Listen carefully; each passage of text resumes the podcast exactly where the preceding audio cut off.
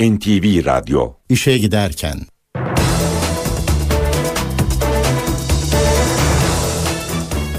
Mutlu sabahlar ben Aynur Altunkaş. Bugün 8 Kasım Perşembe. İşe giderkenle karşınızdayız. Saat 9'a kadar Türkiye ve dünya gündemindeki gelişmeleri, gazete manşetlerini, ekonomideki son verileri, yol ve hava durumlarını aktaracağız. Önce gündemin başlıklarına bakalım.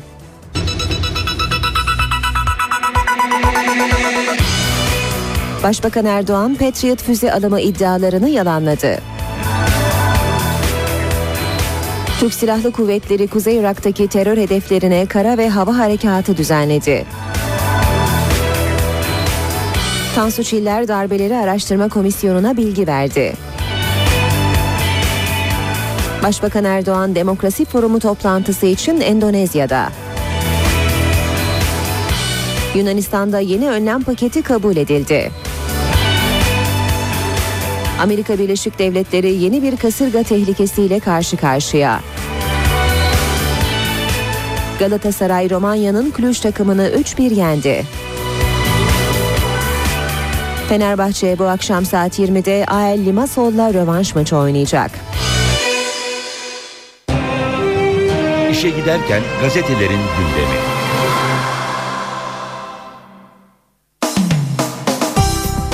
Çoğunlukla bu sabah basında Amerika başkanlık seçimlerini görüyoruz. Hürriyet gazetesi müthiş final diyor manşette.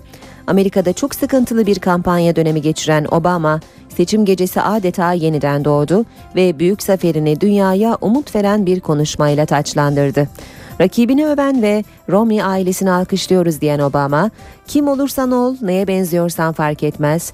Beyaz, siyah, Latin, Asyalı, genç, yaşlı, zengin, fakir, engelli, eşcinsel, geleceği birlikte yakalayabiliriz sözleriyle tüm seçmenleri kucakladı.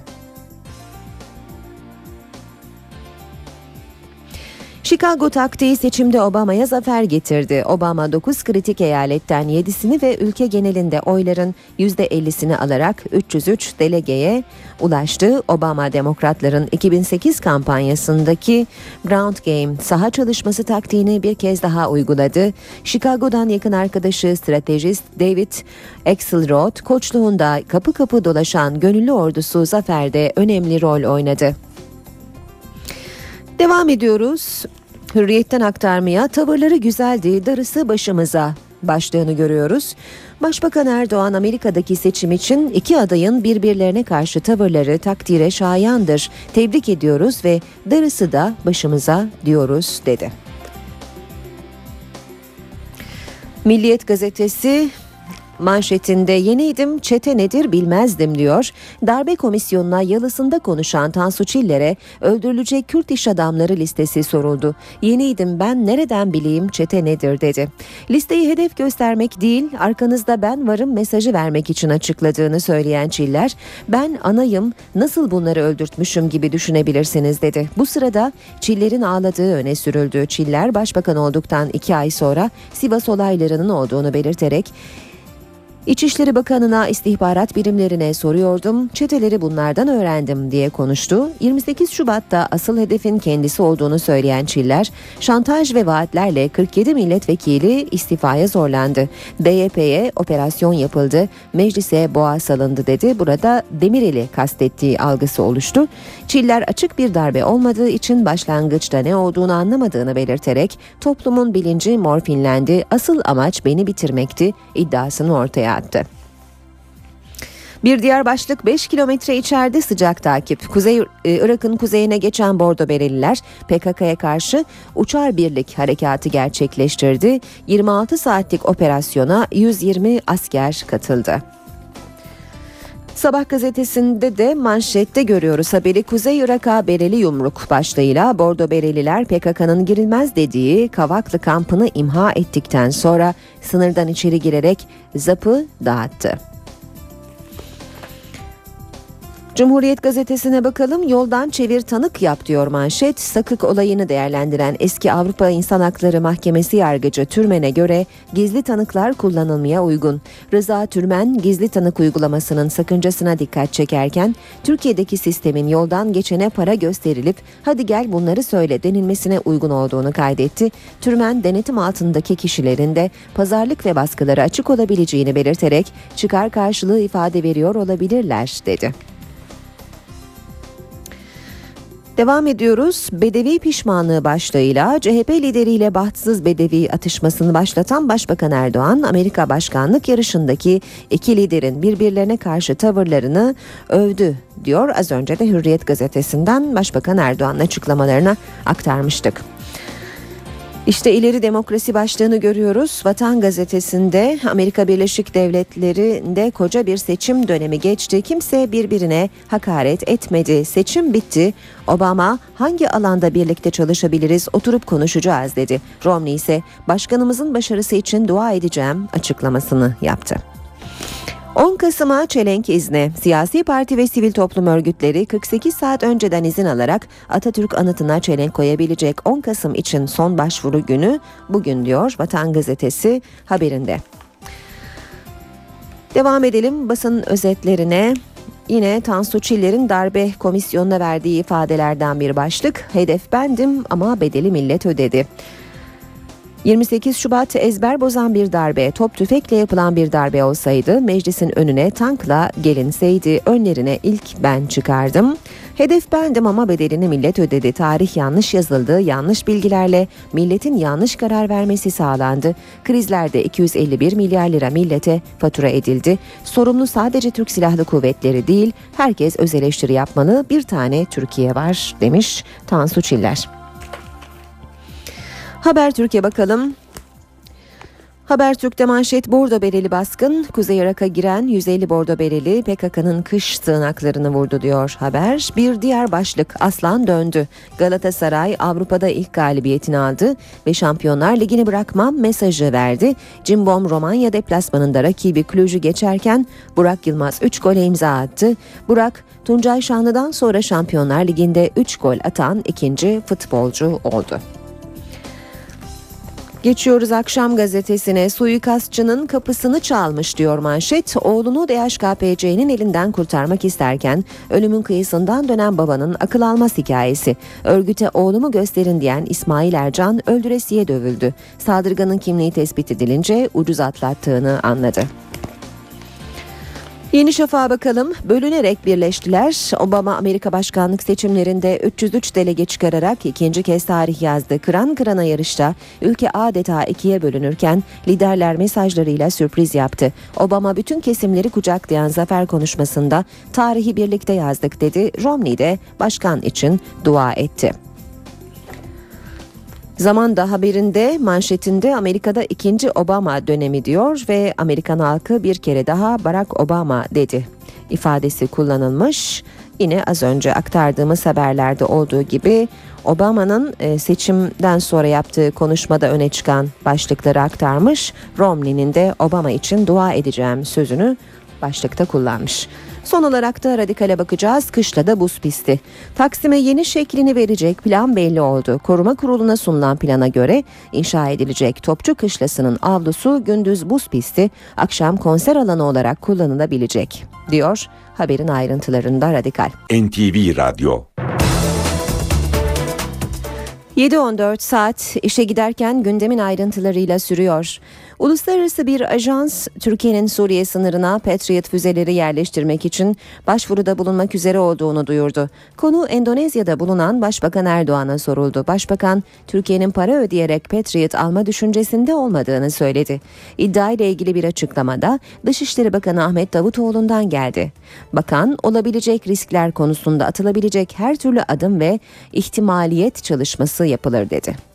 Türkiye'nin Suriye sınırına Patriot füzeleri yerleştirmesi için NATO'ya başvurmak üzere olduğuna ilişkin haber Ankara'yı hareketlendirdi. Uluslararası bir ajansın geçtiği ve üst düzey bir Dışişleri Bakanlığı yetkilisine dayandırdığı habere en yetkili ağızdan yalanlama geldi. Bir de o dışişleri yetkilisinin böyle bir açıklama yapma yetkisi yok arkadaşlar.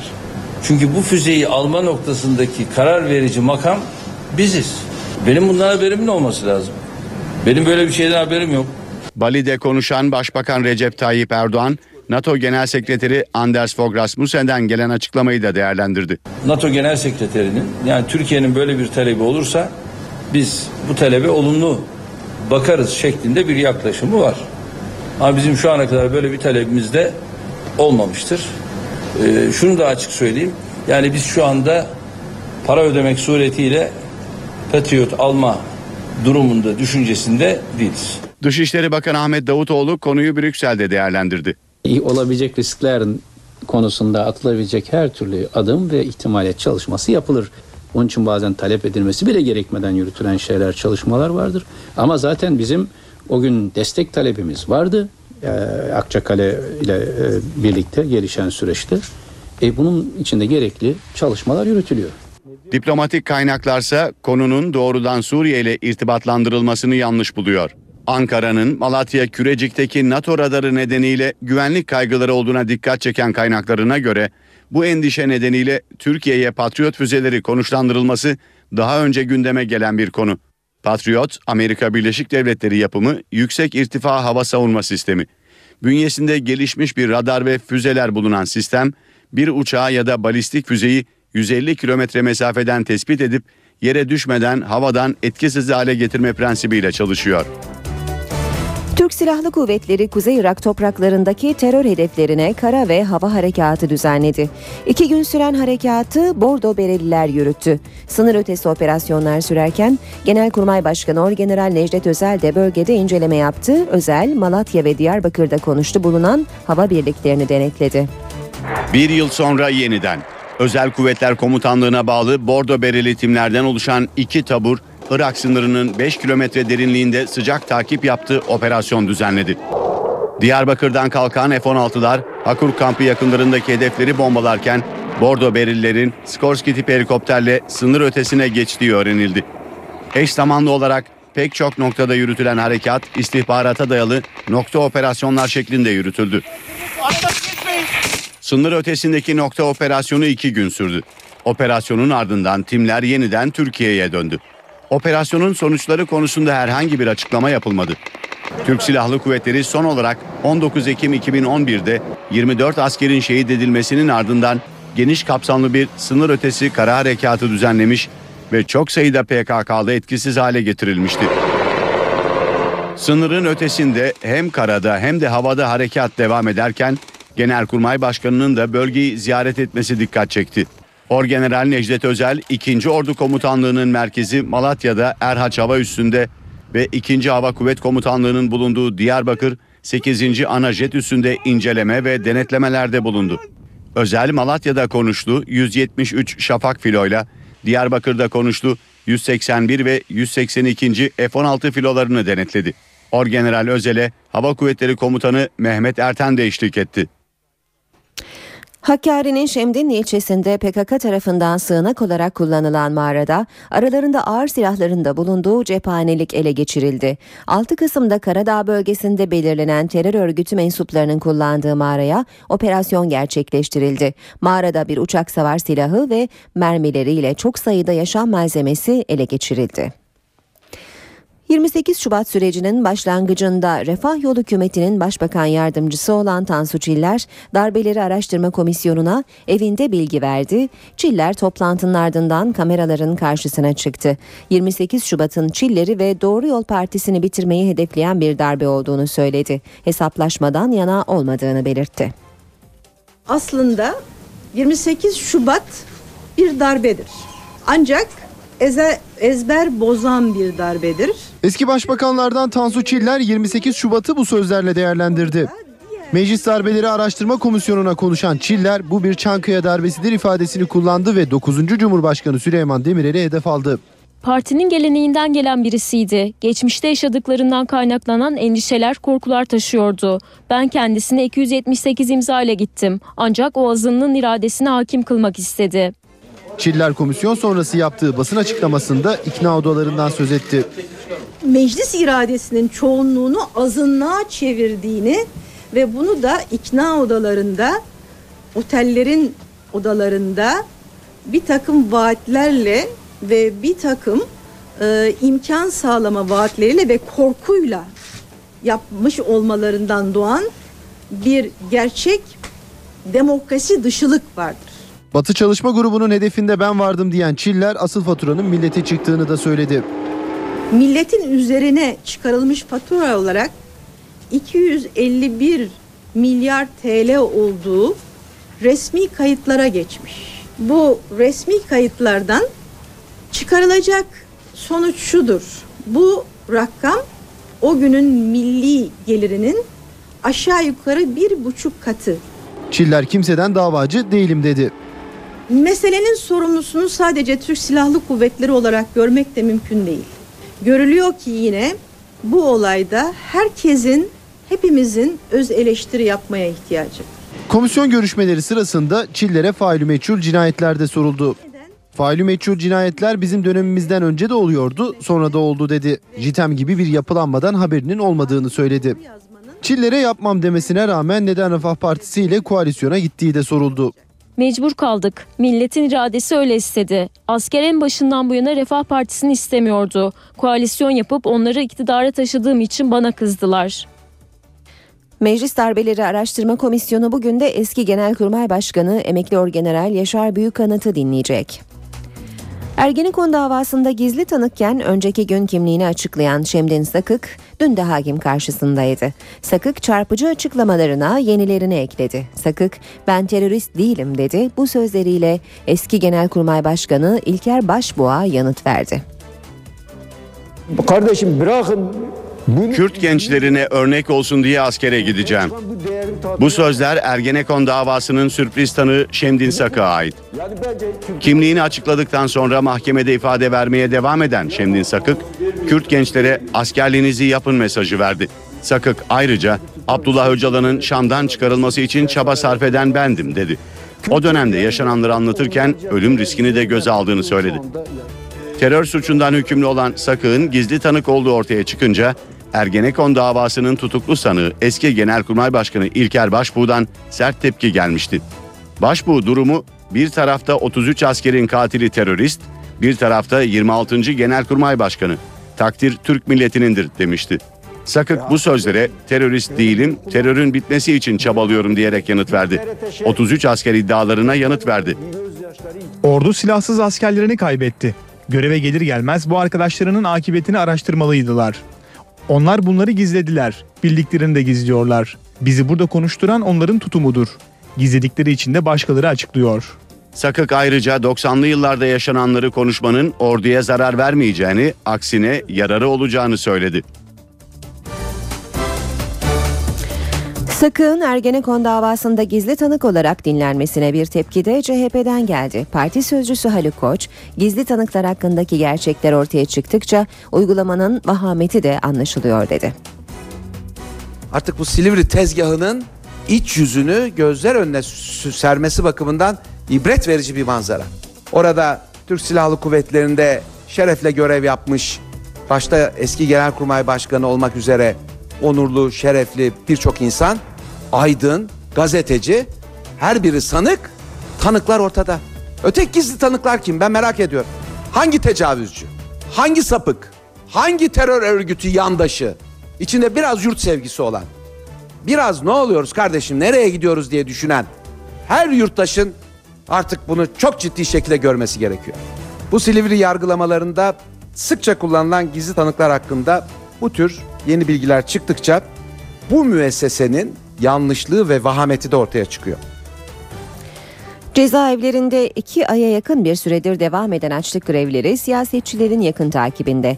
CHP milletvekili Aytu Atıcı, Kandıra F tipi cezaevindeki eylemcileri ziyaret etti. İki mahkumun ölüme çok yakın olduğunu söyledi. İki aya yakın süredir devam eden açlık grevleri siyasetin ana gündemi. Kandıra F tipi cezaevini ziyaret ederek açlık grevindeki mahkumlarla görüşen CHP Mersin Milletvekili Aytu Atıcı konuyu bir kez de meclis kürsüsünden dile getirdi. Açlık grevindeki iki mahkum Emrah Kaplan ve Supi Yalçınkaya'nın ölümün eşiğinde olduklarını söyledi. Bu insanlarda burun kanamaları başlamış. Ağızlarından kan geliyor, makatlarından kan geliyor. Bu bulgular geçebilir. Fakat ölmeye başlayan beyin hücreleri yerine gelmez. Beyin hücreleri siz bu insanları kurtarsanız bile beyin hücreleri öleceğinden dolayı bunlarda Wernicke-Korsakov sendromu denilen bir sendrom ortaya çıkacak. Yani ömür boyu sakat kalacaklar. BDP Mersin Milletvekili Ertuğrul Kürkçü ise eylemin durdurulması için partisinin bir yaptırımı olmadığını söyledi. Kararları verenler cezaevlerindeki tutsaklar. MHP'nin eyleme yönelik tepkisi ise sürüyor. Büyük resim Kürdistan'dır. Aşama aşama Büyük Kürdistan kuruluyor. Ana dili savunma hakkı, ana dilde eğitim hakkı bölücü başına uygulanan tecridin kaldırılması gerekçesiyle yürütülen açlık grevlerinin amacı da budur. Kocaeli Üniversitesi karıştı. Açlık grevlerine destek vermek isteyen gruba önce özel güvenlikçiler, ardından da polis müdahale etti. 9 güvenlik görevlisinin yaralandığı olaylarda 3 öğrenci gözaltına alındı. Olaylar öğrencilerin cezaevlerindeki açlık grevlerine destek vermek ve YÖK'ü protesto etmek için eğitim fakültesi önünde toplanmasıyla başladı. Üniversitenin özel güvenlik ekipleri toplanan kalabalık grubu dağıtmak isteyince tansiyon yükseldi. Öğrenciler güvenlik görevlilerine taş ve çöp kovalarıyla saldırdı. Saldırılarda 8 güvenlik görevlisi yaralandı. Olayların büyümesi üzerine üniversiteye çok sayıda çevik kuvvet polisi sevk edildi. Ekiplerin öğrencilere müdahalesi sert oldu. Çevik kuvvet polisleri eylemcilere biber gazıyla müdahale etti. Bazı öğrenciler reklam panolarını kırdı, ardından da kaçarak üniversitenin sosyal tesislerine sığındı. Çıkan olaylarda 3 öğrenci gözaltına alındı. Polis üniversite kampüsünde geniş güvenlik önlemi aldı. Meclis Genel Kurulu belediyeler yasa tasarısının tartışmalı hatta zaman zaman arbedelerin yaşandığı bir oturumla görüşmeye başladı. MHP'li vekiller dün kürsüyü işgal etti. AK Partililerle yumruklaşmanın eşiğine geldi. Meclis Başkan Vekili Sadık Yakut oturuma ara verse de tansiyonun yatışması uzun sürdü. Tutumda bir değişiklik yok. Tasarım tüm üzerinde söz Barış ve Demokrasi Partisi grubu adına Hüsamettin Zenderlioğlu Bitlis Milletvekili. Aynısı dün akşam da yaptınız. değişiklik olmadığını söyledi. Ya burada birisi konuşurken kafayı eğip. Olmaz. Ne yapmam gerekir? Sayın Zenderlioğlu geliyor musunuz? Sayın Zenderlioğlu. İkinci sıradakine söz vereceğim efendim. Belediyeler yasa tasarısının genel kurul mesaisi olaylı başladı. MHP'li milletvekilleri kürsüyü işgal etti, AK Partililerle karşı karşıya geldi. Yetkimin olmadığını söyledim. Bu kürsü işgali. Vekiller yumruklaşmanın eşiğine geldi. Genel kuruldaki gerilim yasa tasarısının görüşmelerine başlanmasıyla yükseldi. MHP yasanın İçişleri Komisyonu'na 6 madde olarak geldiğini ancak genel kurula 39 madde olarak sevk edildiğini savundu, iç tüzük ihlali uyarısı yaptı. Aldım doğru. Bu rapor bizim muhalefet şerhi yazdığımız rapor değil. Biz kabul edilen alt komisyon raporu üzerine muhalefet şerhi yazdık. Dolayısıyla burada bir sahte rapor vardır. Bu meclis bu sahtekarlığı düzeltmek zorundadır. Bu kanun Başbakanlık tarafından 6 madde olarak gönderildi. Bu tasarı. Tüm kurumlardan istişare ettiniz. Tüm kurumlarla görüştünüz. 6 artı 2 olarak geldi. Sonra bir baktık ki bu 6 maddenin altında 150 maddelik farklılıklar var. CHP ise yasa tasarısının ilk olarak Plan Bütçe Komisyonu'nda görüşülmesinin zorunluluk olduğunu savundu. İki ve üçüncü fıkrası uyarınca oturması gereken komisyon başkanı Plan ve Bütçe Komisyon Başkanı'dır. Bu açıdan açıkça kanuna aykırı bir şekilde İçişleri Komisyonu Başkanı yetki tecavüzünde bulunmaktadır. Sizi istifaya davet ediyorum. Kanunlara canımız ister uyarız. Canımız istemez uymayız dersek bu meclis altında bu yasama çalışmasını meşru bir yaşama, yasama çalışması olarak tanımlamak mümkün müdür? Bizden yukarıda oturuyor olmanız hadi marangoz demeyeyim mimari bir e, yapının sonucudur. Yoksa başka bir şey değil. 13 ilin daha büyük şehir olmasını öngören kanun tasarısının birinci bölümünde yer alan ilk iki madde Meclis Genel Kurulu'nda kabul edildi. Temel kanun olarak iki bölüm halinde görüşülen tasarının kabul edilen maddelerine göre Aydın, Balıkesir, Denizli, Hatay, Malatya, Manisa, Kahramanmaraş, Mardin, Muğla, Tekirdağ, Trabzon, Şanlıurfa ve Van Büyükşehir Belediyesi olacak. Kabul edilen ilk iki maddeyle İstanbul Şişli'nin Ayazağı, Maslak ve Huzur mahalleleri Sarıyer'e bağlanacak. İstanbul Arnavutköy ilçesine bağlı Nakkaş ve Bahşayış mahalleleriyle Büyükçekmece ilçesine bağlı Murat Bey mahallesi Çatalca Belediyesi'ne katılacak. Genel kurulda ayrıca İçişleri Bakanı İdris Naim Şahin imzasıyla verilen bir önergeyle Ankara'nın Yeni Mahalle ilçesine bağlı bazı mahalleler Çankaya ve Etimeskut belediyelerine bağlandı. Birazdan spor haberlerine bakacağız. Kısa bir ara verelim. Ara vermeden önce gündemin başlıklarını hatırlatalım.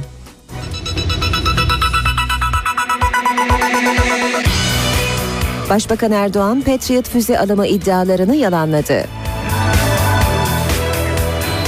Türk Silahlı Kuvvetleri Kuzey Irak'taki terör hedeflerine kara ve hava harekatı düzenledi. Tansu Çiller Darbeleri Araştırma Komisyonu'na bilgi verdi. Başbakan Erdoğan Demokrasi Forumu toplantısı için Endonezya'da. Yunanistan'da yeni önlem paketi kabul edildi. Amerika Birleşik Devletleri yeni bir kasırga tehlikesiyle karşı karşıya. Galatasaray Romanya'nın Cluj takımını 3-1 yendi.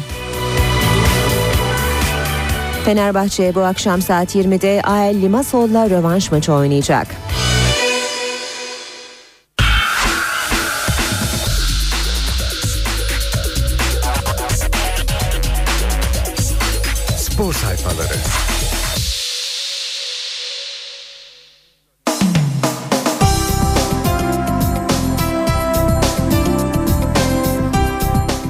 7.37 NTV Radyo'da işe giderken spor haberleriyle devam ediyor. Milliyet'ten okumaya başlayalım. Büyüksün. Galatasaray inandı. Burak'ın 3 golüyle Kulüce patladı. Gruptaki umudunu arttırdı. Şampiyonlar Ligi'ndeki temsilcimiz maça dengeli ve etkili girdi. Burak'ın golüyle soyunma odalarına önde gitti. Cimbom ikinci 45'in başında sendeledi. Sugu'nun golü skoru eşitledi. Ancak gecenin yıldızı Burak'ın iki golü 3 puanı ve zaferi Galatasaray'a getirdi. Mükemmel altın top, Cimbom'un Cluj karşısında elde ettiği zaferin mimarlarından biri de Hamit Altıntop'tu. Burak Yılmaz'ın attığı iki golün asistini yapan Hamit, asistini yapan Hamit gruptan çıkma yolunda çok önemli bir galibiyet aldıklarını söyledi. Tarihi zafer Devler Ligi'nde en son 2006-2007'de Liverpool'u mağlup eden Galatasaray tam 6 sene sonra kazandı. Avrupa'yı hatırladı demiş bir diğer başlıkta Milliyet. Cluj galibiyetiyle mutlu olan Galatasaray Teknik Direktörü Terim, Galatasaray ailesi bir refleks göstererek Avrupa'daki yerini hatırlamış oldu. Ümit ederim bu güzel gece son iki maçımızda devam eder ve hedefimiz olan bu gruptan çıkmayı inşallah başarırız diye konuştu. Devam ediyoruz Milliyet gazetesinden aktarmaya. Galatasaray'ın Galatasaray haberlerinden sonra bir diğer haber Fenerbahçe ile ilgili. Fenerbahçe'de bu akşam UEFA Avrupa Ligi'nde AL Limassol'la karşılaşacak. Kocaman'dan özel mesaj demiş başlık. Fenerbahçe'nin hocası Limassol'u yenerek 10 puana ulaşmak istediklerini belirtirken taraftara önemli mesajlar gönderdi. Kıbrıs'ta gördüğümüz misafirperverliği göstermeliyiz dedi. Bu akşam saat 20'de Şükrü Saracoğlu stadında oynanacak Fenerbahçe AL Limassol maçı ve maç Star TV ve NTV Radyo'dan canlı olarak yayınlanacak. Golcü İsveç'ten Beşiktaş Helsingborg'un golcüsü Djurdjic'i takibe devam ediyor. Siyah beyazların bugün de İsveç ekibinin Hannover 96 ile oynayacağı maçı izleyeceği ve Sırp forvet hakkında bilgi sahibi olacağı belirtildi. Vakıfbank geliyor. Sarı beyazlı ekip iki kez geriye düştüğü mücadelede pes etmedi. Fenerbahçe'yi tiebreak setinde devirdi. 3'te 3 yaparak ikinci sıraya yerleşti. Bayanlar Voleybol Ligi'nde zirveyi zorlayan Vakıfbank Fenerbahçe'yi nefesleri kesen bir mücadele sonunda 3-2 mağlup etmeyi başardı. Cimbom Show başladı. Avrupa'nın iki numaralı kupasında boy gösteren Galatasaray Medical Park ilk maçında şov yaptı. Polonya temsilcisi Trelf Sopot'la deplasmanda karşılaşan sarı kırmızılı ekip rakibini 29 sayı farkla yenmeyi başardı. Geçiyoruz Hürriyet gazetesinin spor sayfalarına. Cimbom bitti demeden bitmez. Galatasaray Kulücü Romanya'da devirdi. Devler Ligi'nde gruptan çıkma şansını korudu. İki hafta önce İstanbul'da Kulüc'e değil zemini göl haline getiren doğal afete takılan Aslan Romanya'da kükredi. Burak Yılmaz'ın hat-trick'i Cimbom'un gruptan çıkma umudunu canlı tuttu. 40 bin euro alacaklar. Kulüj galibiyeti Galatasaraylı futbolcuların ceplerini dolduracak. UEFA'dan 1 milyon euroluk 3 puan ödülü geldi. UEFA'dan gelen parayı takıma dağıtan sarı kırmızılı yönetim gruptan çıkmaları halinde ise oyunculara ekstra bir prim paketi daha sunacak.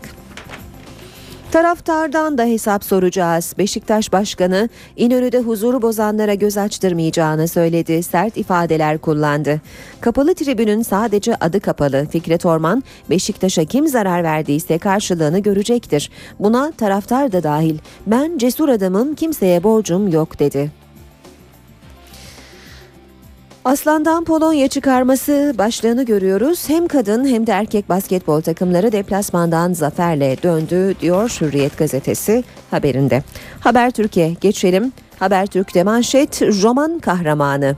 Romanya'da tarih yazan Galatasaray Şampiyonlar Ligi'nde 10 yıl sonra deplasman galibiyeti yaşadı. Portekiz'den gelen güzel haberle birlikte tur umutları yeşerdi. Hat-trick yapan Burak Yılmaz Kulücü tek başına yere serdi. Burak Yılmaz böylece Devler Ligi'nde Tunca ile birlikte hat-trick yapan ikinci Türk unvanını aldı. Manchester United'ın Braga'yı devirmesiyle Aslan grupta ikinci basamağa çıktı. Fenerbahçe demek baskı demek. Aykut Kocaman sarı lacivertli camiayı bu sözlerle tanımlayarak burası böyle bir yer. Baskı bazen artıyor bazen azalıyor. Baskı kelimesi tüm anlamıyla burada var ifadesini kullandı. Bir kez daha hatırlatalım Fenerbahçe Ayel Limassol'la bugün UEFA Avrupa Ligi mücadelesinde Şükrü Saracoğlu stadında karşı karşıya gelecek. Saat 20'de başlayacak maç Star TV ve NTV Radyo'dan canlı olarak yayınlanacak. Spor gündeminden başlıklar aktardık. Şimdi İstanbul trafiğine bakalım.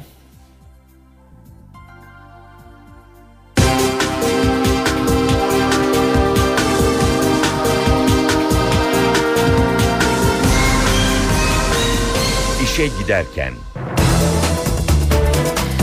Bugün İstanbul'da hem yağmur hem de şiddetli rüzgar var. Bu sebeple hem karayollarında trafik e, oldukça fazla hem de deniz e, ulaşımında aksamalar yaşanıyor. Bu sabah saat 7'de yapılması gereken Yeni Kapı Bandırma Hızlı Feribot seferi ve 7.30'da yapılması gereken Bandırma Yeni Kapı Bostancı Deniz Otobüsü seferi iptal edildi. Yapılamadı. 8'deki Armutlu Yeni Kapı Bostancı Deniz Otobüsü seferi de iptal.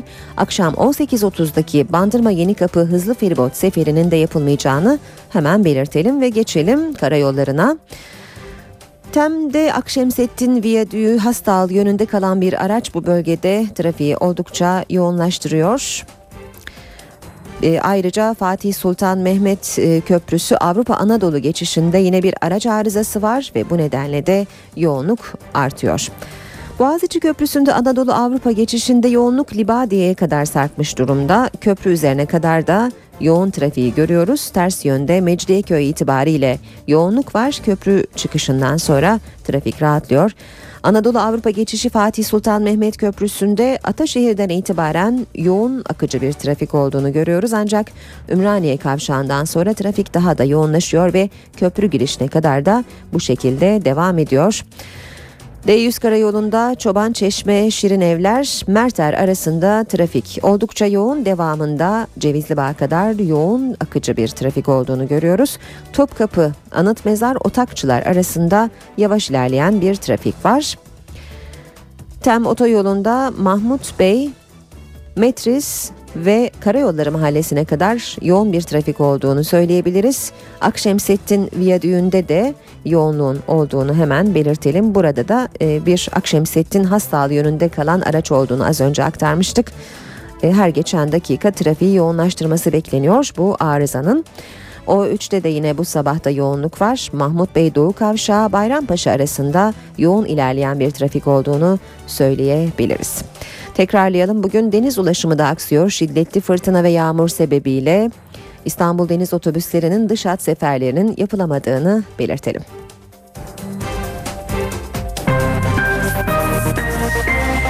İşe giderken. Yeni bir gelişmeyle devam ediyoruz. Ermenistan'dan Suriye'ye giden bir kargo uçağı Erzurum Havalimanı'na indi. Uçakta arama yapılıyor. Vali yardımcısı Özgür Arslan da havalimanına geldi. Olayla ilgili henüz resmi bir açıklama yapılmadı. Yeni anayasa çalışmalarında en kritik tartışma konularından başkanlık sistemi Anayasa Uzlaşma Komisyonu'nun gündeminde. AK Parti'nin Amerika Birleşik Devletleri'ne örnek aldığı başkanlık modeli yasama ve yürütmenin tamamen ayrılmasını öneriyor. Çok köklü değişiklikler içeriyor. Muhalefet partileri ise parlamenter sistemden yana. İşte iktidarın başkanlık sistemi önerisinin ana hatları.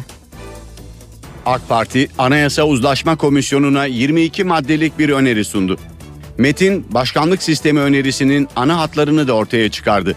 AK Parti'nin önerisinde Amerika Birleşik Devletleri'nde uygulanan model örnek alınıyor. Modelde tek farksa tek meclis vurgusu. Amerika Birleşik Devletleri'ndeki gibi senato olmayacak. Önerilen sistemde başkan 5 artı 5 sistemiyle halk tarafından seçilecek.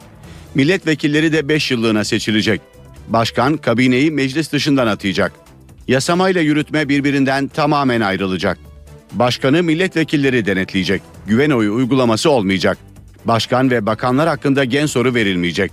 Başkan hakkında azil soruşturması açılabilecek. Yani başkan görevdeyken yargılanabilecek. Öte yandan muhalefetin çalışmaları da sürüyor. AK Parti'nin önerisine karşı çıkan CHP, parlamenter sistemi güçlendiren taslağına son şeklini verdi. Başbakanın kafasında yatan aslan belli. Kafasındaki hedef belli. Tüm yetersizlikleriyle denetlenmeden, hesap vermeden her şeye hakim olabileceği bir düzenin sistemi peşinde. Türkiye başkanlık sistemiyle çok büyük sıkıntılar yaşar. CHP'nin önerisine göre yasamanın yürütme üzerindeki denetim yetkisi artırılacak. MHP ise mevcut parlamenter sistemin aksiliklerinin giderilerek devamını öngören bir paket hazırladı. Pakette MHP başkanlık, yarı başkanlık, partili cumhurbaşkanlığı gibi diktatörlüğe dönüşebilecek yeni sistem ve rejim arayışlarına karşıdır denildi. Fıravun yetkili başkan istiyorlar. Endonezya'nın Bali adasında düzenlenen 5. Bali Demokrasi Forumu başladı. Başbakan Erdoğan'ın da katıldığı forum için adada çok sıkı güvenlik önlemleri alındı. Foruma aralarında İran Cumhurbaşkanı Mahmut Ahmedinejad'ın da bulunduğu çok sayıda lider katılıyor. 5. Bali Demokrasi Forumu yoğun güvenlik önlemleri altında başlıyor. Asya Pasifik bölgesinde demokrasinin kalkınması için düzenlenen foruma bu yıl aralarında Başbakan Erdoğan'ın da bulunduğu 12 ülkenin lideri katılıyor. Adadaki güvenlik önlemleri dikkat çekiyor. 2500 polis katılımcıları korumak için iş başında.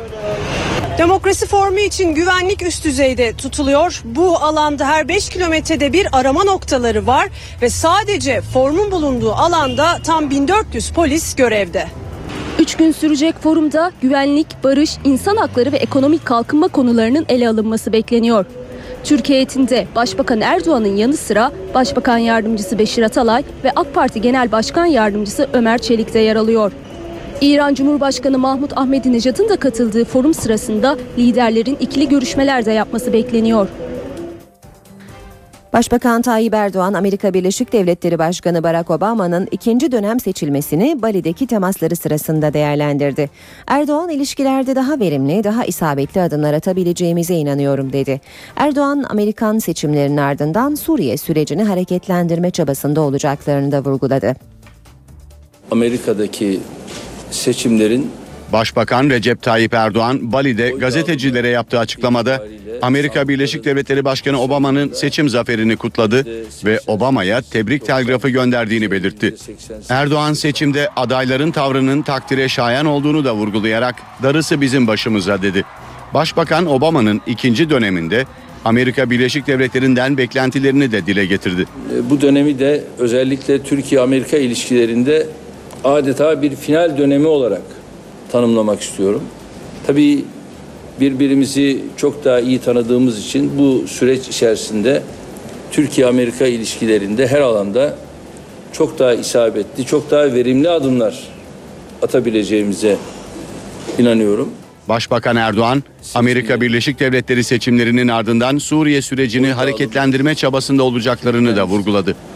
Ee, Amerika seçimleri bittikten sonra bölgede e, olumlu birçok şeylerin olabileceği noktasında beklentiler var. Bu beklenti bizde yok mu? Bizde de var. Ee, Amerika'nın bölgede özellikle bir NATO üyesi olarak, NATO'nun önemli bir üyesi olarak çünkü bizimle ilgili bu bölgede gelişebilecek her konu NATO'yu da yakından ilgilendirmektedir. E, NATO'yu da yakından ilgilendirdiğine göre e, burada tabii Amerika'nın bu işi çok daha farklı bir şekilde ele almasının gereğine inanıyorum. Erdoğan Suriye'de krize Esad'lı bir çözüm bulunamayacağının da altını çizdi. Yunanistan parlamentosu 31,5 milyar euroluk kredinin serbest bırakılması için Avrupa Birliği ve IMF tarafından şart koşulan yeni ekonomik önlemleri içeren tasarruf paketine onay verdi. Oylama öncesi ve sonrası başkent Atina'da sokaklar yine hareketliydi. Yunanistan son 3 yıl içerisinde 4. tasarruf paketini onayladı. 2 yıl içerisinde 13.5 milyar euro tasarruf öngören paket parlamentoda 128'e karşı 153 evet oyuyla kabul edildi. Tasarruf paketi ekonomik önlemlerden bunalan Yunan halkını öfkelendirdi. Yaklaşık 100 bin gösterici parlamento önündeki Sintagma meydanında toplandı. Güvenlik güçleri öfkeli kalabalığı dağıtmak isteyince Atina sokakları karıştı.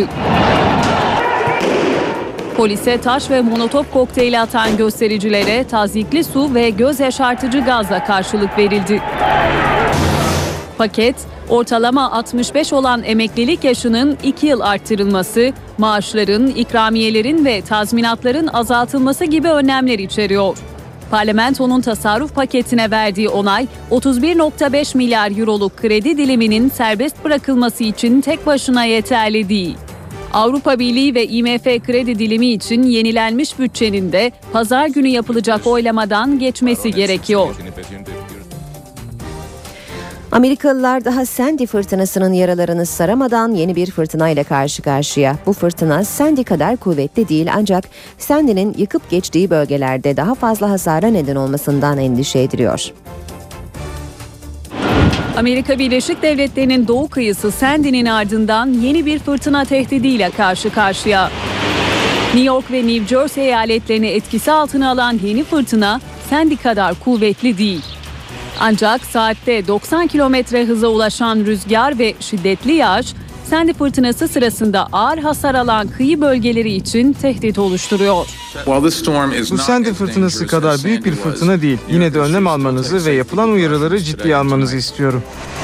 Kıyı şeridinde yaşayan binlerce Amerikalıdan fırtına yüzünden evlerini terk etmesi istendi. Sandy fırtınasının vurduğu bölgelerde ise hayat hala normale dönebilmiş değil. Ekipler fırtınada evleri hasar gören Amerikalılara yardımı sürdürüyor. Burada durum çok ciddi. Birçok binaya su basmış. Herkese yardım etmeye çalışıyoruz. Amerika Birleşik Devletleri'ni geçtiğimiz hafta vuran Sandy fırtınası 10 eyalette yüzden fazla kişinin ölümüne neden olmuştu. NTV Radyo NTV Meteoroloji Evi'nden merhaba. Kuvvetli rüzgar ve yağış kuzey kesimlerden sonra iç ve güney bölgelerimizde sıcaklıkları hissedilir derecede azalttı. Soğuk ve yağışlı havanın hafta sonunda etkisini sürdürmesini bekliyoruz. Bugün Marmara'dan başlayarak fırtına etkisini arttırırken hava da hızlı bir şekilde soğuyacak. Soğuk hava iç kesimleri etkisi altına alacak ve yağışlar o bölgelerde kuvvetlenecek. Gece saatlerinde ise Doğu Akdeniz bölgesi sağanakların daha da kuvvetlenmesini bekliyoruz. Doğu Karadeniz'de yine kuvvetli yağışlar oluşacak. Bugün Poyraz kuvvetlidirken sağanaklar Batı Karadeniz, İç Anadolu ve özellikle Güney Ege ve Akdeniz'de daha kuvvetli olmak üzere Trakya ve Güneydoğu dışında tüm yurtta etkili olacak. Yağışların Antalya, Mersin, Adana, Hatay, Gaziantep ve Kahramanmaraş'ta çok daha kuvvetli olmasını bekliyoruz. Yarın batıda yağış etkisini kaybederken Marmara'nın doğusu ve Batı Karadeniz'de aralıklı, iç ve doğu kesimlerde ise yer yer kuvvetli sağanaklar etkisini sürdürecek. Yağışlar Adana, Osmaniye, Hatay ve Gaziantep arasında daha kuvvetli olacak. Cumartesi günü Ege ve Akdeniz'de yağış yok. Ama kuzey ve iç ve doğu kesimlerde devam edecek. Bölgelerin bugünkü durumuna baktığımız zaman Trakya'da yağış etkisini kaybediyor. Hava soğuk ama hava çok bulutlu olacak. Edirne ve Çanakkale'de çok bulutlu bir hava görülürken Balıkesir, Bursa, Sakarya, İstanbul arasında gün içinde yağışlar aralıklarla devam edecek. Ege'de sıcaklıklar azaldı. İzmir'de sıcaklık 17 derece olurken Muğla, Denizli, Afyonkarahisar, Kütahya'da gök gürültülü sağanaklar etkili olacak. Isparta Antalya arasında gök gürültülü sağanaklar var ve ilerleyen saatlerde yağışlar Mersin Adana arasında daha da kuvvetlenecek. İç Anadolu bölgesinde sağanaklar yer yer etkili oluyor. Ankara, Eskişehir, Konya, Niğde, Kayseri, Sivas boyunca gök gürültülü sağanakların etkili olmasını bekliyoruz. Zonguldak, Bolu arasında yağış aralıklarla devam ederken Samsun, Tokat, Trabzon, Artvin boyunca gök gürültülü sağanaklar daha da kuvvetlenecek. Malatya çok bulutlu, Erzurum, Kars, Hakkari boyunca parçalı bulutlu bir hava olacak. Güneydoğu'da yağış beklemiyoruz. Sıcaklıklarda birkaç derecelik azalış var. Adıyaman, Gaziantep, Şanlıurfa'da çok bulutlu bir hava olacak ama Diyarbakır, Mardin'de hava genellikle parçalı bulutlu. İstanbul'da Poyraz kuvvetli hava soğuk ve sıcaklık gündüz 14, gecesi 11 derece olacak. Yağış akşam etkisini kaybedecek. Ankara'da yağmur kuvvetli hava soğuk ve sıcaklık gündüz 12, gecesi 7 dereceye kadar inecek. İzmir'de yağış öğleden sonra kayboluyor. Sıcaklık gündüz 17, gecesi 13 derece olacak. Poyraz yönlü fırtına yaşamı aksatabilir. İşe giderken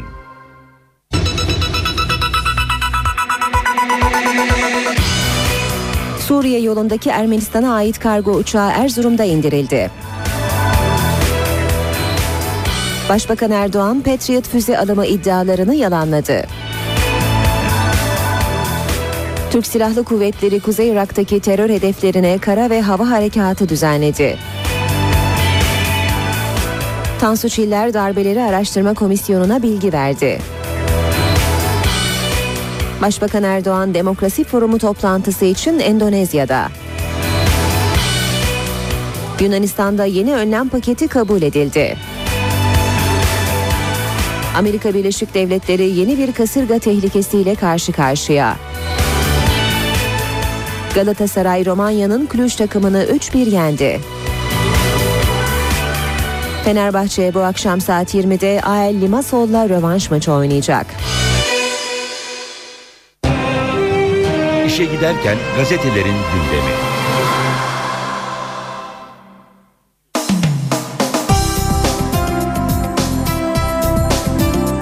Hürriyetle basın özetlerine başlayalım. Müthiş final manşetini görüyoruz. Amerika'da çok sıkıntılı bir kampanya dönemi geçiren Obama seçim gecesi adeta yeniden doğdu ve büyük zaferini dünyaya umut veren bir konuşmayla taçlandırdı. Rakibini öven ve Romney ailesini alkışlıyoruz diyen Obama, kim olursan ol, neye benziyorsan fark etmez, beyaz, siyah, Latin, Asyalı, genç, yaşlı, zengin, fakir, engelli, eşcinsel, geleceği birlikte yakalayabiliriz sözleriyle tüm seçmenleri kucakladı. Obama'nın e, dışarı verdiği en önemli mesajsa artık bu savaş döneminin ötesine geçip özgürlük ve onurla şekillenmiş dünyaya katkıda bulunmak istiyoruz ifadeleri oldu. Devam edelim yine Hürriyet gazetesinden bir başlıkla. Yine Amerikan seçimleriyle ilgili başlık, Chicago taktiği seçimde Obama'ya zafer getirdi. Obama 9 kritik eyaletten 7'sini ve ülke genelinde oyların %50'sini alarak 303 delegeye ulaştı. Obama, demokratların 2008 kampanyasındaki saha çalışması taktiğini bir kez daha uyguladı. Kapı kapı dolaşan gönüllü ordusu zaferde önemli rol oynadı. Milliyet gazetesiyle devam edelim hürriyetin ardından. Yeniydim, çete nedir bilmezdim. Darbe komisyonuna yalısında konuşan Tansu Çiller'e öldürülecek Kürt iş adamları listesi soruldu. Yeniydim, ben nereden bileyim çete nedir dedi. Listeyi hedef göstermek değil, arkanızda ben varım mesajı vermek için açıkladığını söyleyen Çiller, ben anayım nasıl bunları öldürtmüşüm gibi düşünebilirsiniz dedi. Bu sırada Çiller'in ağladığı öne sürüldü. Çiller, başbakan olduktan iki ay sonra Sivas olaylarının olduğunu belirterek, İçişleri Bakanıma istihbarat birimlerine soruyordum, çeteleri bunlardan öğrendim diye konuştu. 28 Şubat'ta asıl hedefin kendisi olduğunu söyleyen Çiller, şantaj ve vaatlerle 47 milletvekili istifaya zorlandı, DYP'ye operasyon yapıldı, meclise boğa salındı dedi. Burada Demirel'i kastettiği algısı oluştu. Çiller açık bir darbe olmadığı için başlangıçta ne olduğunu anlamadığını belirterek toplumun bilinci morfinlendi. Asıl amaç beni bitirmekti iddiasını ortaya attı. Milliyetten aktarmaya devam edelim. 5 kilometre içeride sıcak takip. Irak'ın kuzeyine geçen Bordo Bereliler PKK'ya karşı uçar birlik harekatı gerçekleştirdi. 26 saatlik operasyona 120 asker katıldı.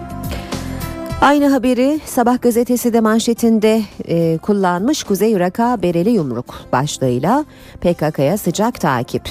Bordo Bereliler PKK'nın girilmez dediği Kavaklı kampını imha ettikten sonra sınırdan içeri girerek zapı dağıttı. Kırmızıda geçen 319 lira ödeyecek. Trafik kanununda önemli değişiklikler geliyor. Kırmızı ışıkta geçme cezası 154 liradan 319 liraya çıkarılırken 5 kez geçenin ehliyetine el konulacak. Kış lastiği olmayan 72 lira ödeyecek. Basın özetlerinde Vatan Gazetesi var sırada Sabah gazetesinin ardından işte ileri demokrasi diyor Vatanın manşeti Amerika'da koca bir seçim dönemi geçti. Kimse birbirine hakaret etmedi. Seçim bitti. Obama hangi alanda birlikte çalışabiliriz oturup konuşacağız dedi. Romney ise başkanımızın başarısı için dua edeceğim açıklaması yaptı. Başbakan Erdoğan'ın açıklamasını görüyoruz darısı başımıza başlığıyla. Amerika'da hararetli geçen kampanyada iki adayın sergilediği olgun tavrı Erdoğan böyle övdü. Burada her iki önemli ismin mücadele esnasında birbirlerine karşı takındıkları tavır takdire şayandır. Tebrik ediyoruz. Darısı başımıza diyoruz. Ben bu dönemi özellikle Türkiye-Amerika ilişkilerinde adeta bir final dönemi olarak tanımlamak istiyorum dedi. Ve Hillary bırakıyor. Amerika elçisi Richard Done yeni dönemde Dışişleri Bakanı Clinton'ın yerini başka bir isme bırakacağını söyledi. 10 Kasım'a çelenk izni. Siyasi parti ve sivil toplum örgütleri 48 saat önceden izin alarak Atatürk anıtına çelenk koyabilecek. 10 Kasım için son başvuru günü bugün. Batı'nın ardından geçelim Habertürk gazetesine. Habertürk'te Bordo Bereli baskın manşetini görüyoruz. Kuzey Irak'a giren 150 Bordo Bereli PKK'nın kış sığınaklarını vurdu. Habertürk'ten bir diğer başlık Aslan döndü. Galatasaray Avrupa'da ilk galibiyetini aldı ve Şampiyonlar Ligi'ni bırakmam mesajı verdi. Cimbom Romanya deplasmanında rakibi Cluj'u geçerken Burak Yılmaz 3 gole imza attı. Burak Tuncay Şanlı'dan sonra Şampiyonlar Ligi'nde 3 gol atan ikinci futbolcu oldu. Gençleştirme 39'luk yüz nakledilen 20 yaşındaki Uğur Acar estetik ameliyatla yeniden gençlik haline döndü. Yüz naklini yapan Profesör Doktor Ömer Özkan'ın geçen ay ameliyat ettiği Acar 20'lik yeni yakışıklı yüzüyle ilk kez görüntülendi. Film ve reklam teklifleri alan Uğur Acar'ın çehresi artık bambaşka diyor ve e, her iki e, yüzünün de fotoğrafına yer veriyor Habertürk gazetesi. Geçiyoruz Cumhuriyet'e yoldan çevir tanık yap manşetini görüyoruz. Sakık olayını değerlendiren eski Avrupa İnsan Hakları Mahkemesi yargıcı Türmen'e göre gizli tanıklar kullanılmaya uygun. Rıza Türmen gizli tanık uygulamasının sakıncasına dikkat çekerken Türkiye'deki sistemin yoldan geçene para gösterilip hadi gel bunları söyle denilmesine uygun olduğunu kaydetti. Türmen denetim altındaki kişilerin de pazarlık ve baskıları açık olabileceğini belirterek çıkar karşılığı ifade veriyor olabilirler dedi. Yeni Şafak gazetesiyle devam edelim. Amerika başkanlık seçimlerine ilişkin haberi bölünerek birleştiler başlığıyla manşetinde kullanmış.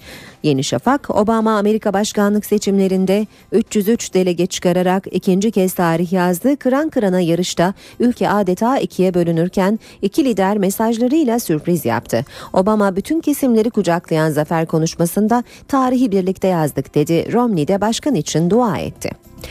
NATO'dan Patriot füzesi istemedik. Başbakan Erdoğan, Türkiye-Suriye sınırına NATO'ya ait Patriot füzelerinin yerleştirileceği iddiasını yalanladı. Erdoğan, karar verici makam biziz ama bizim böyle bir talebimiz olmamıştır dedi. Zamanla devam edelim. Zamanda da manşette Amerika başkanlık seçimlerini görüyoruz. Amerika'da ikinci Obama dönemi başlığıyla Ülke genelinde oyların %50'sini alan Obama, asıl belirleyici olan eyalet bazındaki delege yarışında barajı rahat geçti. Amerika Başkanı seçim gecesi konuşmasında rakibi Mitt Romney ile birlikte problemlere çözüm arayacağı sözünü verdi. Romney de Obama için dua edeceğim dedi. Radikal gazetesine bakalım. Radikal'de manşet kışlada buz pisti. Taksim'e yeni şeklini verecek plan belli oldu. Koruma kuruluna sunulan plana göre inşa edilecek Topçu Kışlası'nın avlusu gündüz buz pisti, akşam konser alanı olarak kullanılabilecek. Son olarak da akşama bakacağız. Suikastçının kapısını çalmış diyor manşet. Oğlunu DHKPC'nin elinden kurtarmak isterken ölümün kıyısından dönen babanın akıl almaz hikayesi. Örgüte oğlumu gösterin diyen İsmail Ercan öldüresiye dövüldü. Saldırganın kimliği tespit edilince ucuz atlattığını anladı.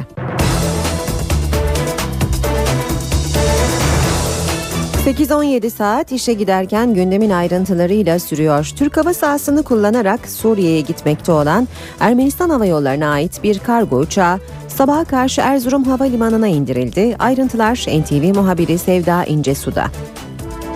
Ermenistan'a ait kargo uçağı sabah saatlerinde Erzurum Havalimanı'na indirildi. Zira uçağın geleceği biliyor, biliniyordu. Bu nedenle de planlı olarak Erzurum Havalimanı'na indirildi. Uçak Ermenistan'dan havalandı ve Şam'a insani yardım götürdüğü iddia edildi.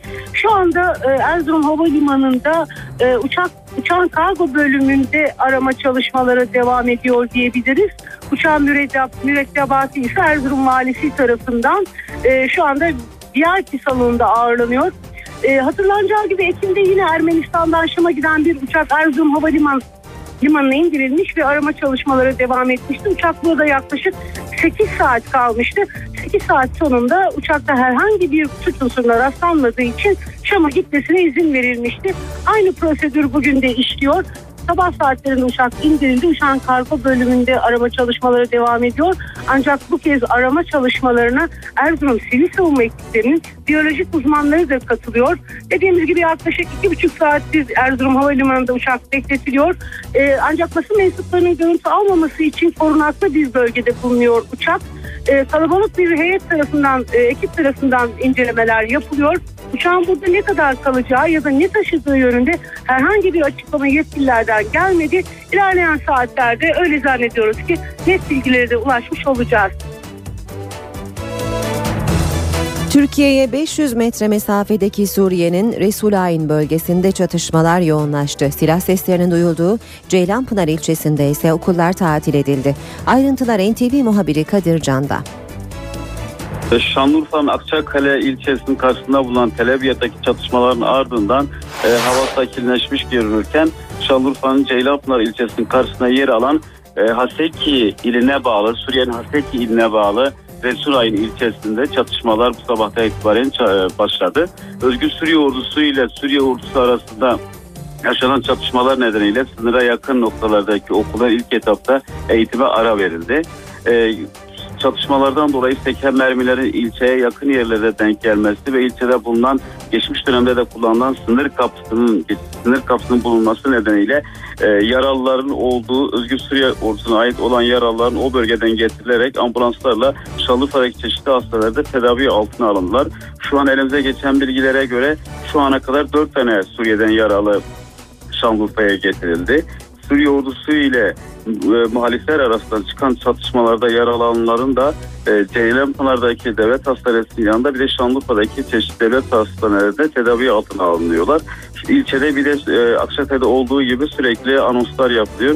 E, vatandaşların dışarı çıkmamaları, özellikle evlerin çatılarına çıkmamaları noktasında ve sınıra yakın bölgelerde, köylerde, tarlalarda çalışanların çıkmamaları konusunda sürekli ikazlar yapılıyor. Başbakan Tayyip Erdoğan Endonezya'nın Bali adasında düzenlenen 5. Bali Konferansı forumunda konuştu. Başbakanın mesajları ve programının ayrıntıları da ziyareti takip eden NTV muhabiri Deniz Tüysüz'de. Başbakan Recep Tayyip Erdoğan 5.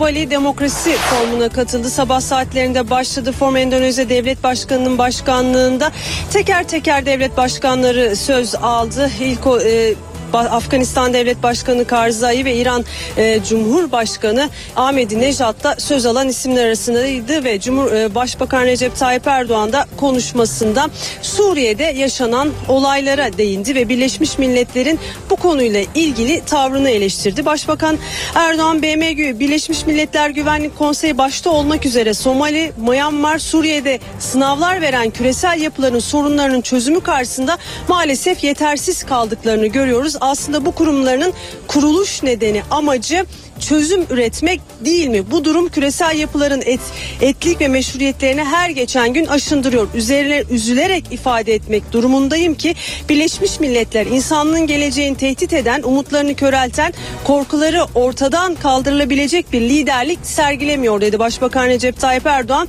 ve Dünya beş tane daimi üyenin dudağının iki dudağın arasına bırakılamaz. Eğer tüm dünyayı beş daimi üyenin iki dudağını arasına bırakacak olursak işte burada insanlık her geçen gün kan kaybeder açıklamasında bulundu ve Suriye'de ölen insanların sayısının 50 bine ulaştığını dile getirdi Başbakan Recep Tayyip Erdoğan ve 111 e, bin sığınmacının da sadece Türkiye'ye geldiğini çok sayıda kişinin de kendi imkanlarına yine Türkiye sınırında ev tuttuğunu dile getirdi ve Birleşmiş Milletleri bu konuyla ilgili olarak göreve çağırdı ve yenilenmesi gerekiyor dedi. Birleşmiş Milletler sadece 5 daimi üyeden oluşmamalıdır dedi. Oluşacak yeni oluşacak kurumda her ırktan her dinden insanların da olması gerekiyor. Bu e, kişilerin de e, görüşlerinin dile getirilmesi gerekiyor açıklamasında bulundu ve Türkiye olarak Suriye'deki halkın meşru talep ve beklentileri doğrultusunda etkinlik ve dini grupları temsil edeceği yönetime geçilmesini arzuluyoruz dedi Başbakan Recep Tayyip Erdoğan yaptığı konuşmada. Aynı zamanda Başbakan Erdoğan konuşmasının sonunda IMF ile ilgili görüşlerini de dile getirdi ve IMF'nin de artık yenilenmesi gerektiğini vurguladı.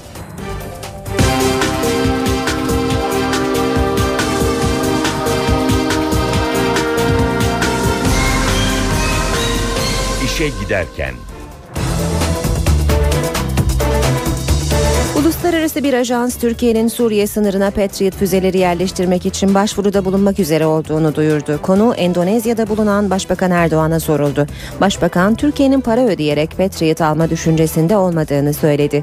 İddia ile ilgili bir açıklama da Dışişleri Bakanı Ahmet Davutoğlu'ndan geldi.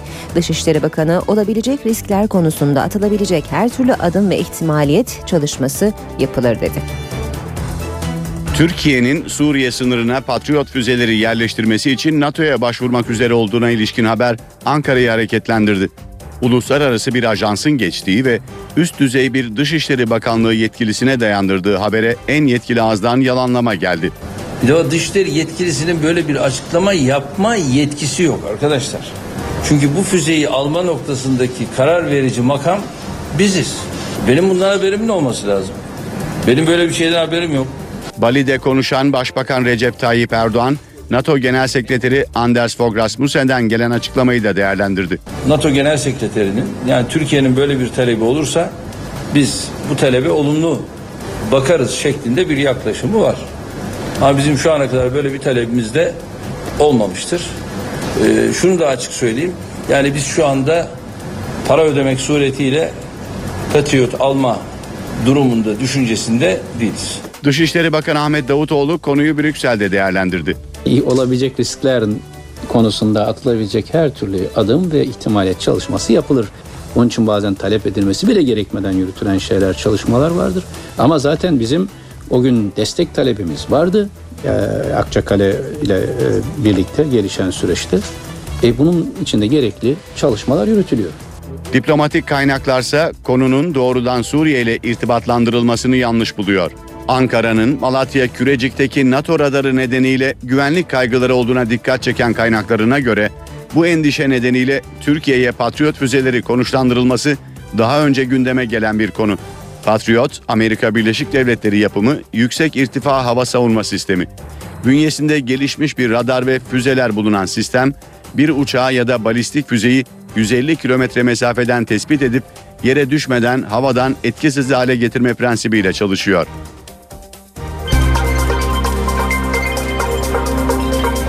Ankara gündemi. Başkent gündeminin ayrıntılarına NTV muhabiri Ercan Gürses'ten dinliyoruz. Ankara'da gündemin en önemli başlığı şüphesiz cezaevlerinde devam eden ve 58. gününe giren açlık grevleri olacak. Bu konudaki ayrıntılar takip edilecek. Yine Ankara'da başkanlık sistemiyle ilgili olarak AK Parti'nin Meclis Anayasa Uzlaşma Komisyonu'na önerisi vardı. Çok tartışılmıştı iki gün boyunca 22 maddelik öneri. Bununla ilgili muhalefetin ve iktidarın değerlendirmeleri söz konusu olabilir. Yine Amerikan başkanlık seçiminin sonuçlarının yankıları Ankara'da konuşulacak konular arasında. Tabii bunlarla ilgili olarak özellikle açlık grevleriyle ilgili olarak bugün önemli bir gelişme yaşanabilir. Adalet Bakanı Sadullah Ergin Güneydoğu'dan gelen 22 sivil toplum kuruluşu temsilcisiyle görüşecek. Bununla ilgili gelişmeler takip edilecek. Tabi Adalet Bakanı'nın BDP'lilerle teması olacak mı olmayacak mı bu konunun da ayrıyeten takip edildiğini söylemekte yarar var. Bugün Cumhurbaşkanı ve Başbakan Ankara dışında onu özellikle hatırlatalım. Cumhurbaşkanı Abdullah Gül Çankırı'da olacak. Başbakan Recep Tayyip Erdoğan Endonezya'da Bali'de temaslarına devam edecek. Devletin zirvesi açısından sakin bir gün olacak ama Ankara'da yine meclis eksenli bir hareketlilik söz konusu olabilir. Meclis Genel Kurulu'nda büyükşehir belediyelerini belediyelerini yakından ilgilendiren bir yasa tasarısı görüşülüyor. Muhalefetin tepki gösterdiği belediyeler yasa tasarısında iki saat önce biten oturumda iki madde kabul edildi. Tabii muhalefetin özellikle çeşitli engellemeler yaptığı, iktidarın geçirmeye çalıştığı ve tartışılan bir yasa tasarısı 13 yeni büyük şehir ihdas edilmesini öngörüyor bu yasa tasarısı. Bununla birlikte İstanbul ve Ankara'da özellikle bazı semtlerin farklı ilçelere bağlanması da öngörülen konular arasında İstanbul'da komisyon aşamasında Maslak ve Ayaza semtlerinin Şişli'den alınıp Sarıyer'e bağlanması. Yine bugün itibariyle Ankara'nın bazı semtlerinin özellikle Çankaya, Çay yolu, Çay yolu ve e, Konut Kent gibi semtlerinin Çankaya bağlanması. Daha önce Yeni Mahalle'ye bağlıydı. E, bunu söyleyebiliriz. Bu ayrıntı var. Yine Yeni Mahalle'de olan bazı semtlerin oradan alınıp Etimesut Belediyesi'ne bağlanması da bir ayrıntı. Bunlar komisyonda tartışıldı ve dediğimiz gibi sabahın ilk saatlerinde, ilk ışıklarında bu görüşmelerin tamamlandığını ve bugün yine devam edilmesinin planlandığını hatırlatmakta yarar var.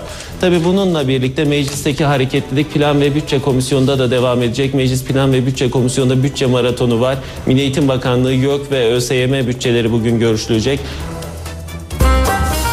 İşe giderken İMKB 100 endeksi 434 puanlık düşüşle 71.604 puandan kapandı. Hisse senetleri %0,60 oranında değer kaybetti. Serbest piyasada dolar 1.78, euro 2.27'den işlem görüyor. Euro dolar 1.28, dolar yen 80 düzeyinde. Altının onsu 1716 dolar, kapalı çarşıda külçe altının gramı 99 lira. Cumhuriyet altın 664, çeyrek altın 164 liradan işlem görüyor. Brent petrolün varil fiyatı 108 dolar. Günün en önemli olayları.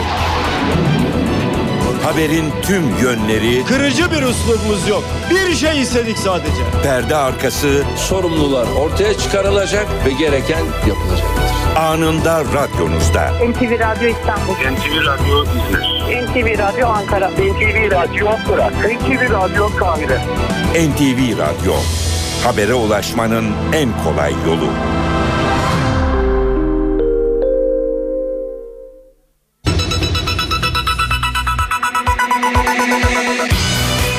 Suriye yolundaki Ermenistan'a ait kargo uçağı Erzurum'da indirildi. Başbakan Erdoğan Patriot füze alımı iddialarını yalanladı. Türk Silahlı Kuvvetleri Kuzey Irak'taki terör hedeflerine kara ve hava harekatı düzenledi. Tansu Çiller Darbeleri Araştırma Komisyonu'na bilgi verdi. Başbakan Erdoğan Demokrasi Forumu toplantısı için Endonezya'da. Yunanistan'da yeni önlem paketi kabul edildi. Amerika Birleşik Devletleri yeni bir kasırga tehlikesiyle karşı karşıya. Galatasaray Romanya'nın Cluj takımını 3-1 yendi.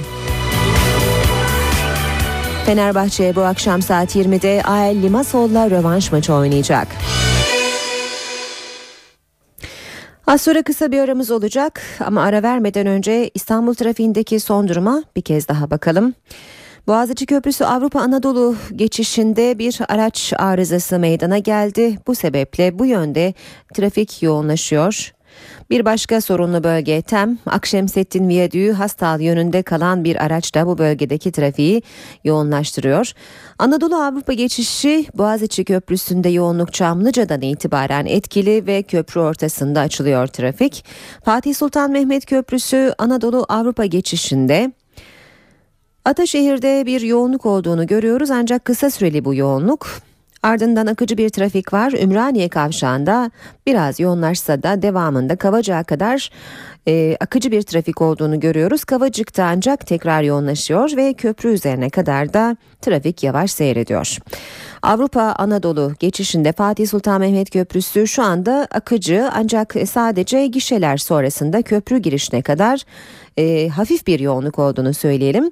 Daha geride ise Tem otoyolunda yoğunluk var. Ka- Karayolları Mahallesi'nden Maslak Kavşağı'na kadar devam ediyor. Bu yoğunluk biraz daha geride ise Mahmut Bey'de de yine yoğun bir trafik olduğunu görüyoruz. Gazi Osman Paşa, Tekstil Kent arasında da yavaş ilerleyen bir trafik var. D100 Karayolu, Çoban Çeşme, Merter arasında trafik yoğun seyrediyor. Devamında Topkapı ve Ok Meydanı arasında da yavaş ilerleyen bir trafik olduğunu görüyoruz. Ters yönde Ok Meydanı Ayvansaray yönünde bir e, yoğunluk var. O 3 karayolunda ise Mahmut Bey Doğu Kavşağı'ndan Bayrampaşa'ya kadar seyir hızı yavaşlıyor. Anadolu yakasında D100 karayolunda Maltepe Kartal yönünde maddi hasarlı bir trafik kazası meydana geldi. Bu yönde trafik yoğunlaşıyor. 8.39 saatimiz NTV Radyo'da işe giderken de birlikteyiz. Ekim ayının ortasından bu yana pastırma yazını yaşayan Türkiye bugünden itibaren soğuk ve yağışlı havanın etkisine giriyor.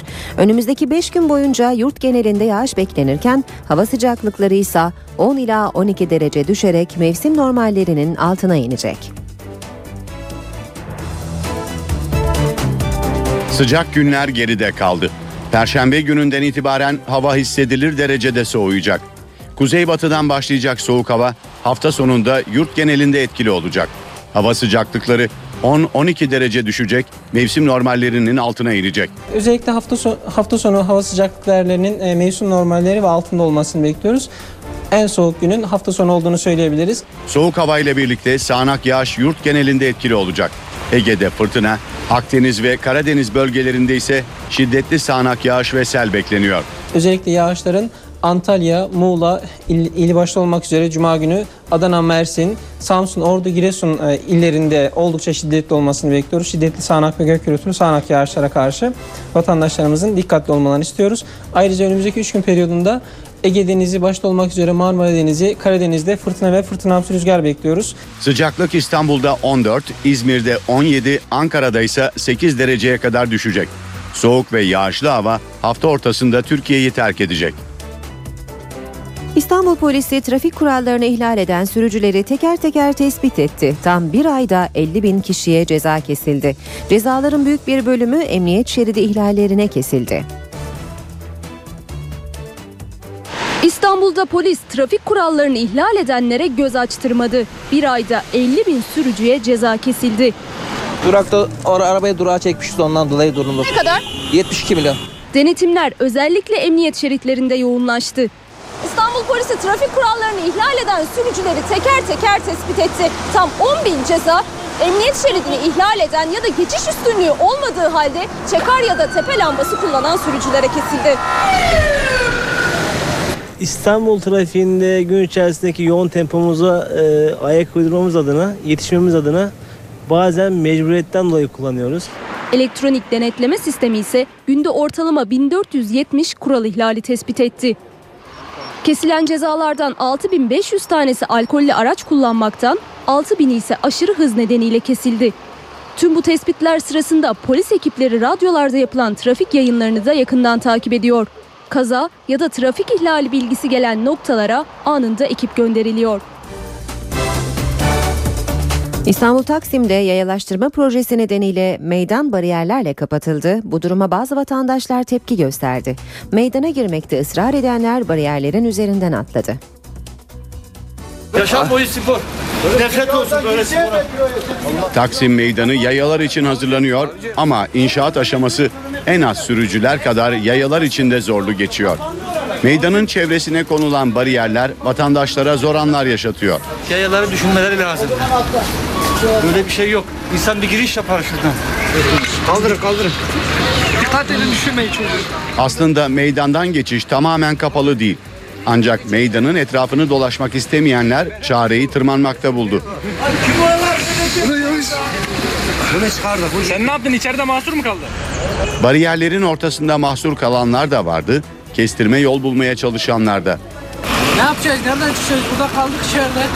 Bir anda kapıyı kapattılar. İçeride mi kaldınız? Aynen öyle. Bir yandan giriş veriyorlar. Bir yandan çıkış yok. Kimileri boylarını aşan bariyerlerden atladı. Dayanamayıp bariyeri kıran bir vatandaşsa çevredekilerden alkış aldı. Bariyerin kırılan kısmından geçmek isteyenler uzun kuyruklar oluşturdu. Ancak içeri girenler diğer taraftan çıkamayacağını anlayınca geri dönmek zorunda kaldı. Zabıta da duruma müdahale etti. Kırılan bariyerin kapatılmasının ardından engelli atlama tekrar başladı. Kanser hastalığının tarihi ve hastaların kurtuluş öyküleri kitap oldu. Pek çok dilde çevirisi yapılan Tüm Hastalıkların Şahı adlı kitap son yüzyılın en önemli 100 kitabı arasına girdi ve Pulitzer, Pulitzer Edebiyat Ödülünü aldı. Kitabın Hint asıllı yazarı onkolog Siddhartha Mukherjee NTV ekibinin sorularını yanıtladı, kanserle mücadele için tüyolar verdi.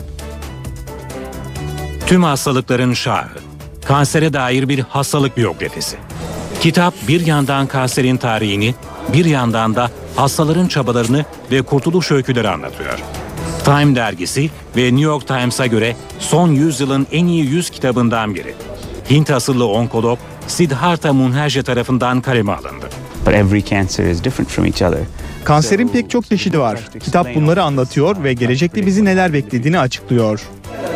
Ünlü onkoloğa göre kanseri yenmek için önce tarihini bilmek gerekiyor. What is the future like, uh, particularly for cancer? And Geleceği anlamanın yolu ancak geçmişi anlamaktan geçiyor. Bu yüzden kitabım eski Mısır'daki kanser tedavilerinden bugüne kadar geliştirilen kanser tedavi yöntemlerinin yolculuğunu anlatıyor. future. Kanserin son yıllarda nasıl yaygınlaştığını da anlatan Munherje, sigaradan uzak durun diyor. Well, there, there are many reasons. Kanser yaşlılıkla gelen bir hastalık. Mesela 50-60 yaşları arasında kanser oranı artıyor. Tabii kanserin tek sebebi yaşlılık değil. Sigara içiminin artması ve diğer risk faktörlerinin artması kanseri tetikliyor. Yeme alışkanlıkları da kanser mücadelesinde etkili. Eating a diet rich in Mesela kırmızı eti azaltıp sebze ağırlıklı beslenme kolon kanseri riskini büyük ölçüde azaltıyor. Önce yüz nakli yapıl- yapıldı, sonra estetik operasyon geçirdi. Türkiye'nin ilk yüz nakli hastası Uğur Acar artık yeni bir yüze sahip. Uğur daha önce daha genç görünüyor. En yakınları bile onu tanımakta zorlanıyor. Bundan daha iyisi olamaz. Yani aynaya baktığımda ben bunu hissettim. Türkiye'nin ilk yüz nakli yapılan ismi olan Uğur Acar bir operasyon daha geçirdi. Estetik operasyonla yüzü gerildi. Daha önceki operasyonun izleri büyük ölçüde silindi. Uğur son operasyonun ardından farklı bir görünüme büründü. Daha önceki görünümle şimdiki görünüm değiştiği için e, tanıyamayan kişiler de olabiliyor.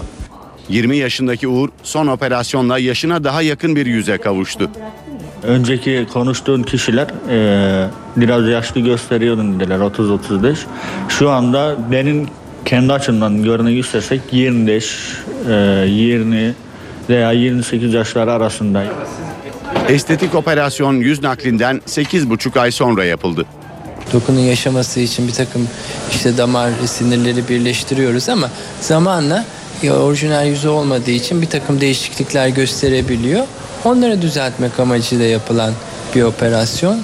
Hastaneden taburcu olan Acar, yüz kaslarının toparlanması için fizik tedaviye de başladı. Bundan sonra inşallah bir yılını tamamlarsak 2-3 ayı kaldı. 2-3 ay sonra biz onu çok daha rahat bırakmayı düşünüyoruz. Uğur Acar iyileşir iyileşmez Akdeniz Üniversitesi Rektörlüğü binasındaki işinin başına döndü. 10 Kasım'da İzmir'de bir ilk yaşanacak. 2400 gönüllü İzmirli Cumhuriyet Meydanı'nda bir Atatürk portresi oluşturacak. Portrede yer alabilmek içinse katılımcıların yalnızca bir şeye dikkat etmeleri gerekiyor. İzmir Cumhuriyet Meydanı'nda birkaç gündür hummalı bir çalışma var. Meydanda çok sayıda noktaya işaretleme yapılıyor. Hazırlıklar Atatürk'ün 74. ölüm yıl dönümü için. 10 Kasım'da 2400 İzmirli gönüllü meydanda bir araya gelerek Atatürk'ün dev portresini oluşturacak. 2400 kişi burada Atatürk olarak aslında bütün Türkiye elbette Atatürk ama onlar Atatürk portresinin içinde yer alacak. Diğer yurttaşlarımız çevresinde bir çerçeve oluşturacak ve Atatürk'e o e, portresiyle, o güzel portresiyle buradan yukarı doğru her zaman olduğu gibi sevgi, saygı ve minnet duygularımızı ileteceğiz. Portreyi oluşturacak insanların duracağı yer küresel konumlama sistemiyle belirleniyor. Bu saha ile ilgili koordinatlandırma çalışmaları, e, GPS ağıyla e, karelaj noktalarının oluşturulması, daha sonra e, elimizde bulunan krokilerle noktaların işaretlenmesi. Tabi burada e, yüz, göz, hani bütün noktaların atlanmaması gerekiyor. E, bu detayları tabi dikkat ediyoruz. Etkinliğe katılmak isteyenler için 10 Kasım günü saat 10'da kayıt masası oluşturulacak. Başvuranlara kayıt numarası verilecek. Portrede yer alabilmenin tek şartı ise siyah ağırlıklı kıyafetler giymek. Bu haberle işe giderken sona eriyor. Ben Aynur Altunkaş. Saat başında gelişmelerle yeniden birlikte olmak üzere. Hoşçakalın. NTV Radyo